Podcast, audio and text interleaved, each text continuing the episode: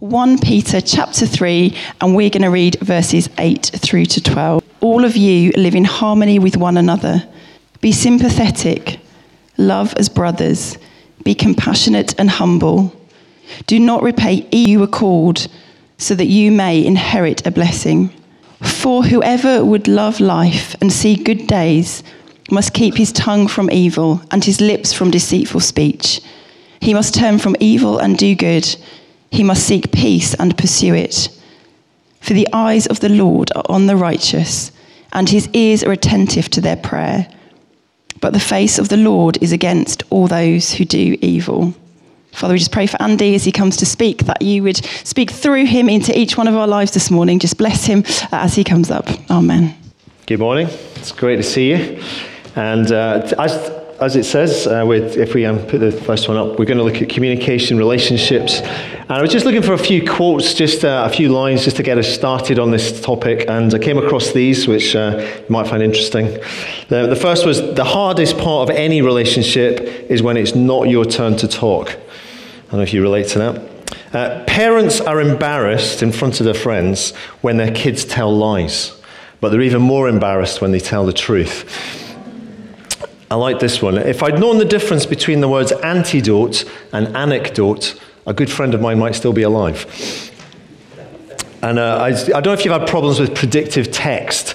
I was, uh, I was chatting to someone the other day, and they said this that they uh, unfortunately sacked someone when all they were doing was trying to ask them for a lift. I'm not quite sure how that came about, but um, predictive text can get you into lots of trouble uh, communicating in relationships. And uh, we communicate um, in all, lots of different ways. And every one of us communicates depending really upon our personalities, uh, upon our backgrounds. And I came across a book that outlines several voices that there are, different types of voices, if you like, um, in, with different people that are linked in some way to our personalities. And um, the first of those that he highlights is the, is the idea of a, of a nurturer voice, someone who their priority is people, their priority is relationships, their priority is, is harmony and nurturing other people people in all of that. And then also there's the, the creative voice. Uh, the creative voice um, is always talking about the big dreams, it's always talking about the future. It's never satisfied with the status quo, and it's wanting to change things and see things move forward uh, in all of that. There's the voice of the guardian. The guardian is the voice that guards, um, it protects, it defends. Um, it's the voice that tries to keep everything on the right track. You know, it's the voice of security, uh, of consistency, and of stability. You know, it's the voice that asks the question convince me that change is really necessary um, if we want to move forward uh, in something. The guardian. There's the connector voice. Uh, the connector voice is great to have around. They like to make a party out of everything. They want to collaborate with people. They want to include people. Um, if there's a problem, they will tell you of someone or something that will help you, uh, a resource or a person that will help you solve that problem. They've always got a connection uh, somewhere uh, around. And uh, they want everybody to get as excited about this as I am. Um, and the, are connecting with people all the time. And that's the voice that they bring with, if you like, or speak with. And then there's the pioneer voice. The pioneer voice is always uh, talking about where we can uh, strategically move forward, um, how we can problem solve, you know, how can we achieve the biggest win, and how can we get a winning team together so that we can do this. Um, and that's the, the pioneer voice. And these are great voices. These are great personalities that we all have, and we need all of them uh, in our lives. But very often, communication comes with the differences that are between them, the challenges um, that are there when they interact uh, one with another. And uh, so they go on, the authors go on to outline some of the communication weapons that these guys have, these people have, uh, because of their personality types. And so some of the weapons that we need to be aware of um, in our lives. Um, so this becomes, because uh, we, you know, we know the phrase, you know, sticks and stones will hurt our bones, uh, but words will never hurt me, um, will break my bones, but words will never hurt me. But words can hurt. Words can make a difference in a, in a, in a damaging way. And so th- these are just some sort of slightly, slightly humorous uh, things, but they, the ways that our voice can be used like a splurge gun um, if we don't know how to use it properly. So, for example, for the, um, the nurturer, the peoply person, for them, their, their weapon is the first aid kit. So you can imagine, you know, the army going forward. And as soon as someone gets injured, the medic stops. They want to help that person on the ground. And uh, so they actually, most of the time, how can that be a weapon? But they can emotionally blackmail. They can say, well, if they're going, I'm going. Okay, if you lose them, you lose me.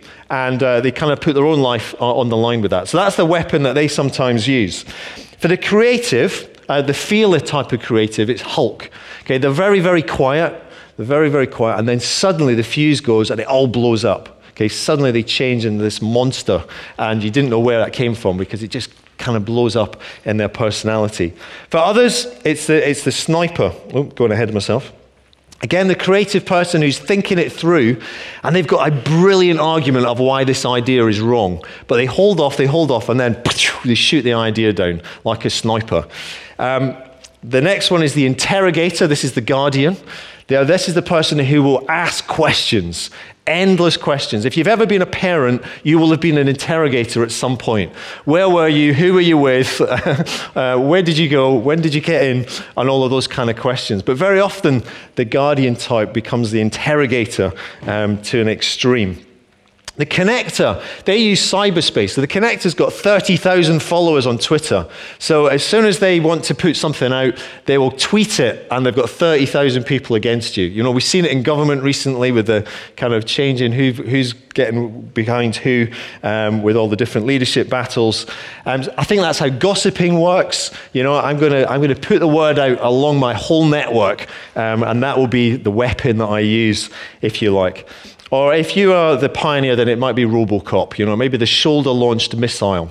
And uh, they're quick thinking, they critique things very quickly and very confidently, and they may be right, but there's a lot of collateral damage as they blast out uh, the, the idea that's maybe come about. So, different ones of those, you may know people that are a little bit like that. Um, you may be able to recognize where you might be prone to yourself uh, in one of those. But they're just worth being aware of because there are dangers in how we communicate. We can, uh, we can use our voices and our words um, as weapons uh, in different ways. So, how do we communicate well in relationships? And uh, Sarah read to us um, this great little passage in Peter. And uh, it just highlights, and I just want to pick out a few words, circle a few words for us that we can take into our relationships this morning. Um, the word harmony, or in the, another version, like mindedness, harmony, sympathy, be sympathetic, um, compassion, be compassionate, be humble, humility, uh, and love one another in amongst it all. I want to take that first word, harmony, because harmony is a, the beautiful thing about harmony is it values the differences. You know, we've heard it this morning. You know, different voices, different instruments, different sounds that come together to make a beautiful sound. Now, they could come together and make a complete discord, and we're all, it's all grating on our ears. Fortunately, it didn't. That was good, this guy, so very good this morning. We have harmony, but it values those differences. And very much in our relationships, people are looking for different things in a relationship. So here are just a, a, different sets of combinations of things that people might be looking for. People might be looking for acceptance in a relationship, or a, a affection, uh, or appreciation um, or that sense of approval in their lives. Or it may be attention they're looking for. It could be comfort, that's that sense of empathy, um, somebody getting alongside them, encouragement. Um, it might be respect. It might be security. Um, it could be that just practical support that they're looking for. People look for different things in a friendship, in a relationship, whatever type of relationship that might be. Now, what you're looking for in a relationship is generally what you're good at giving to another person. Okay? So, what, what, what good relationship or what love looks like and feels like to you is generally how you express it to others. So, for example, you might be looking for affection and approval and respect in a relationship. All great things. And you're probably very good at giving those too. However, the other person might be looking for encouragement and security and support. And so if, if somebody's giving these things and expecting them back, and somebody else is giving these three different things, they can completely miss one another. Okay, they can completely think, oh, well, I'm, I'm loving this person, I'm expressing what good friendship looks like in this, but actually it's not what their language is, if you like. It's not what their expectation is. Neither ends up feeling cared for, neither ends up feeling loved or the benefit of that relationship. So, Ruth, uh, my wife, uh, might come home from work and uh, we'll be chatting, and she'll start talking about one of the issues at work. And I very quickly will start problem solving. So I'll tell her all these ideas and solutions that will solve this problem that I perceive. And she's not wanting problems solved. Okay? She's not wanting that. She just wants someone to listen to her, maybe encourage her in it. Um, and so she, we can get very frustrated uh, in that relationship because of that. So there needs to be harmony of the differences. And therefore, there needs to be communication of what those needs are um, that we have. And then very careful listening and understanding of what the other person is looking for. We ask, we listen, we hear. What does love look like? What does, God, what does a good relationship look like um, for your spouse, uh, or for your friend, or for your colleague, or for each of your kids? And I guarantee it'll be different for each one of your children if you have kids. So you might be looking for encouragement. You know, what does that look like? What encouragement looks like for you might be different for what it looks like for someone else. So, what does encouragement look like? Tell us a time when you felt encouraged. Okay, what did that feel like? What happened? You know, I feel encouraged when you do this or when you say that. Or it might be support. I feel supported when you help with this or when you ask about that. You know, I feel your approval when you do this, but not when you do that. Um, I feel you're attentive when you notice and comment on such and such that I did. And so it's bringing harmony, like mindedness uh, into those relationships. The other word that was there was sympathy, be sympathetic. And that's about entering into um, someone else's world, entering into, stepping into their experience. And really, that is probably what the heart of relationship is, is when you enter into someone else's domain, someone else's world uh, in all of that. And communication is obviously crucial to do that. Now, Ruth and I, very early on in our marriage, were asked two questions that proved to be pivotal. Um, and they were very simple questions. When is the best time that you communicate? And when is the worst time that you communicate? And we wrote down our answers, and then we had to come back and share what our answers were. So Ruth had written down best time for communication when we sit down for a meal together. Right? Oops. I'd written down worst time for communication when we sit down for a meal together. Because for the first 10 minutes of a meal, I'm only interested in the food. Okay, people can say anything, and I'm not really listening. So apologies if I'm around your house, but um, that's a bit what I'm like. Okay, I'll listen after that, but to begin with, it's food. Now, I had down best time to communicate. Okay, and I, okay, so I grew up in a, in a home where we would have this kind of custom, I suppose, which was, oh, does anyone want a cup of tea? Does anyone want to put a, put a brew on, put the, make a, put the kettle on, make a cup of tea? And that was code, family code for let's sit around the table and catch up. Okay, so we get married, and I'd say to Ruth, do you want a cup of tea, cup of coffee? And she'd say, no, thanks. And I'm like, I'm completely lost because she didn't want a cup of coffee, but she didn't understand that obviously I wanted to catch up and chat and stuff like that. So there we were, kind of completely missing one another uh, on those two, two very simple questions. And uh, verse 12 uh, in this passage talks about God's uh, relational communication. And it says this it says that his ears are attentive. God's ears are attentive to our prayers. God understands what it means to be attentive. Unfortunately, we're glad that He is uh, when we pray to Him. And so we need to find out when and how to best communicate in our relationships. You know, when are we and the other person most attentive and least attentive? And how can we improve on that? And for most relationships, but I'd say especially with kids, um, love is spelt T I M E time. Okay, most kids uh, want five minutes of devoted attention rather than five pounds to keep them quiet. Okay, that is ultimately what they're looking for. And having a conversation while you're got the frying pan out and your back to them isn't attention. It involves eye contact, it involves giving that devoted attention. And most relationships do.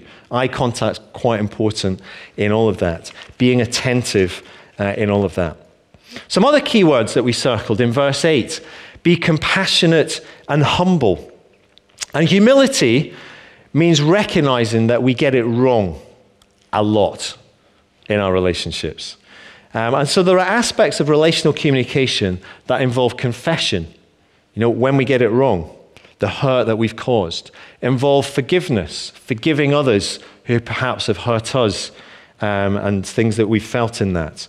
Um, and then the compassion side of it is about comforting others and comforting one another when there has been hurt in people's lives.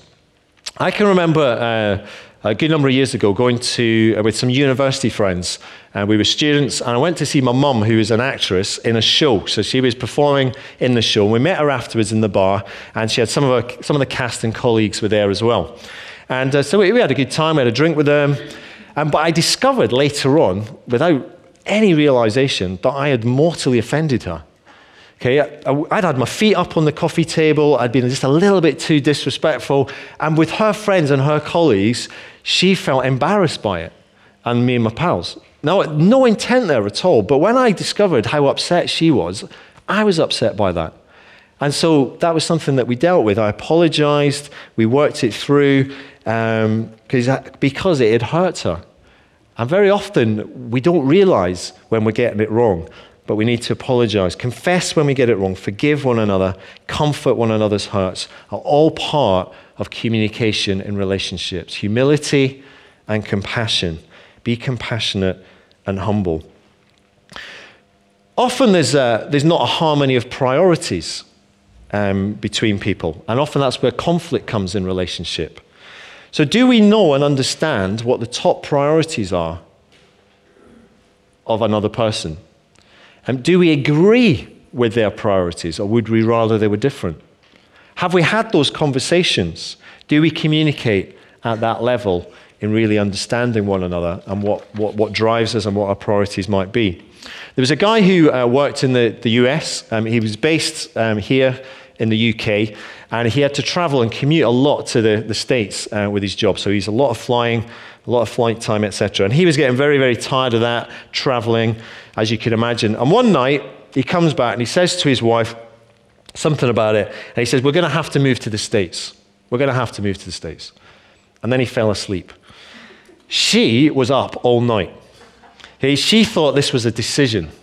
Okay, she was thinking through all of the complex interactions, all the relational ties, the family things, you know, the, the, the spreadsheet of all her contacts, who they'd have to, all of the things. She had a terrible night. She woke up in the morning and she was incredibly upset. She was exhausted because she hadn't slept a wink. And he said, Oh, yeah, yeah, yeah, it's never going to work, is it? and um, what he was just thinking aloud, she'd taken to be a decision. Um, and a, a, drastic decision at that. So there's a time to talk, um, and there's times when not to. Probably the last thing at night was probably not a good idea for that particular issue at that point. But we need to think about how we communicate with people, and this compassion is involved. And when we communicate with people is important. Now, another aspect of um, communication is not just what we say, but is also how it's heard. So I came across this picture because very often we think something of what we want to say, Sometimes it comes out and it's not actually what we were thinking at all.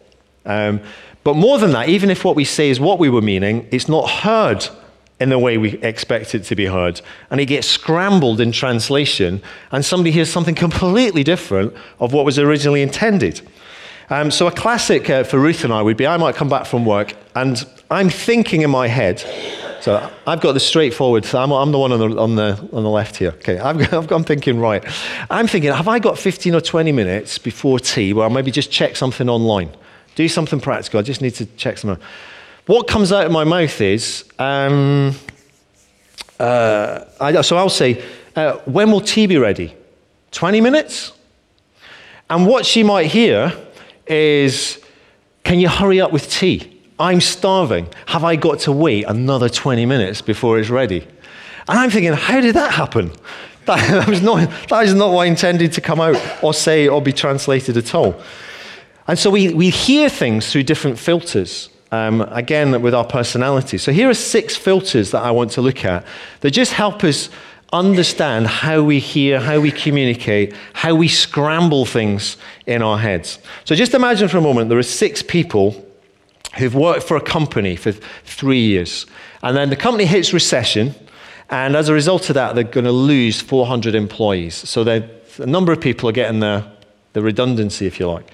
Six people, six different reactions to the same message. First of all, there's the polarizer. And for them, everything's black and white. There's no grey areas for the polarizer. So this is their reaction. So that's the decision. Redundancies. Well, this company is obviously going down the drain. If they don't want me, then I certainly don't want them. That's the polarizer. The magnifier.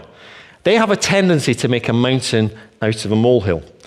This is the worst thing that could possibly happen. My life is over. I am ruined. What am I going to do? The magnifier. Thirdly, there's the personalizer. And for them, it's got to be their fault. They've obviously done something wrong. It's got to be their fault. That's why it's happening. So they might say, I knew my boss didn't like me. Never did. He's been waiting to get rid of me all this time. What did I do wrong? The personalizer. The generalizer. They interpret things with extreme words like always, never, devastated, um, very common. So, this is their reaction. This was bound to happen sooner or later. Big companies never care about their staff. This always seems to happen to me. I will never keep a steady job. The generalizer. The emotional reasoner. And for them, they interpret feelings as facts. No matter what it says, no matter what they've heard, it's what they feel that counts, and that will be the, the, the, the overarching uh, denominator. So for them, nah, don't talk to me about recession. I just feel there's something else going on here. It feels like they're not telling us the whole truth. And it doesn't matter what they say, the emotional reasoner. And then, sixthly, the minimizer. Significant big events are never really dealt with. That's no big deal. if these things happen, no need to even talk about it. What's done's done. Not much we can do. It'll be okay. It'll be okay. Move on. now, all of these are unhealthy reactions or filters that we hear through and we, we interpret through what people say to us and what we think other people say to us. And you might have recognized someone there, okay? But also, maybe you've recognized something of yourself in there. Which ones of those do you find yourself prone to uh, in the way that you hear things? And obviously, certain combinations of those um, can be particularly stressful. Imagine a magnifier and a minimizer having a conversation. There's going to be a lot of friction and stress and frustration there. And I think these things are actually quite hard to correct on your own, also. Um, we find it very difficult. We need the support of others to help us to rethink and reframe how we interpret things and talk about helpful, helpful ways in which we can support one another in that. I have seen texts in my family in particular and emails, and somebody said to me, Oh, you, you won't believe what they said. I said, What did they say? And They said, Well, they've said this. I said, Well, let me see the text. And you look at the text and you think, Well, no, it doesn't say what you think it says. And in fact, it so obviously doesn't say what you think it says. If you reread it again, you'll see. Reread it again. And they've reread it, and they still think it says what they think it says, even though it doesn't. So strong is the emotional filter and what we expect somebody to say that we can't hear what they actually say so, so often. And I've seen it with emails uh, and many, many things uh, like that. So, as we come to a close uh, this morning, are we aware of the, the weapons, if you like, that our voices can be? And, uh, and how to just put the safety latch on those, those weapons, if you like, the Robocop or the sniper or the interrogator, Hulk, uh, put it around the network, or the medic overprotecting. Secondly, do we, do we really listen attentively to uh, our loved ones? Do we give them time? T I M E. Do we understand what they need in a relationship? Do we have the vocabulary to, to have those conversations of what does love look like? What does friendship look like? What expectations do you have? Do we know when we are the most attentive and when we are the least attentive and the other person? You know, is there humility to confess when we get it wrong, to uh, forgive uh, when we're hurt, and the compassion to uh, comfort when we see, you know, when we go through stuff like that? And do we understand the filters that we have when we listen and that other people have so that we can begin to talk these things through and move these things forward? Let's pray together. Maybe the bands could come back up.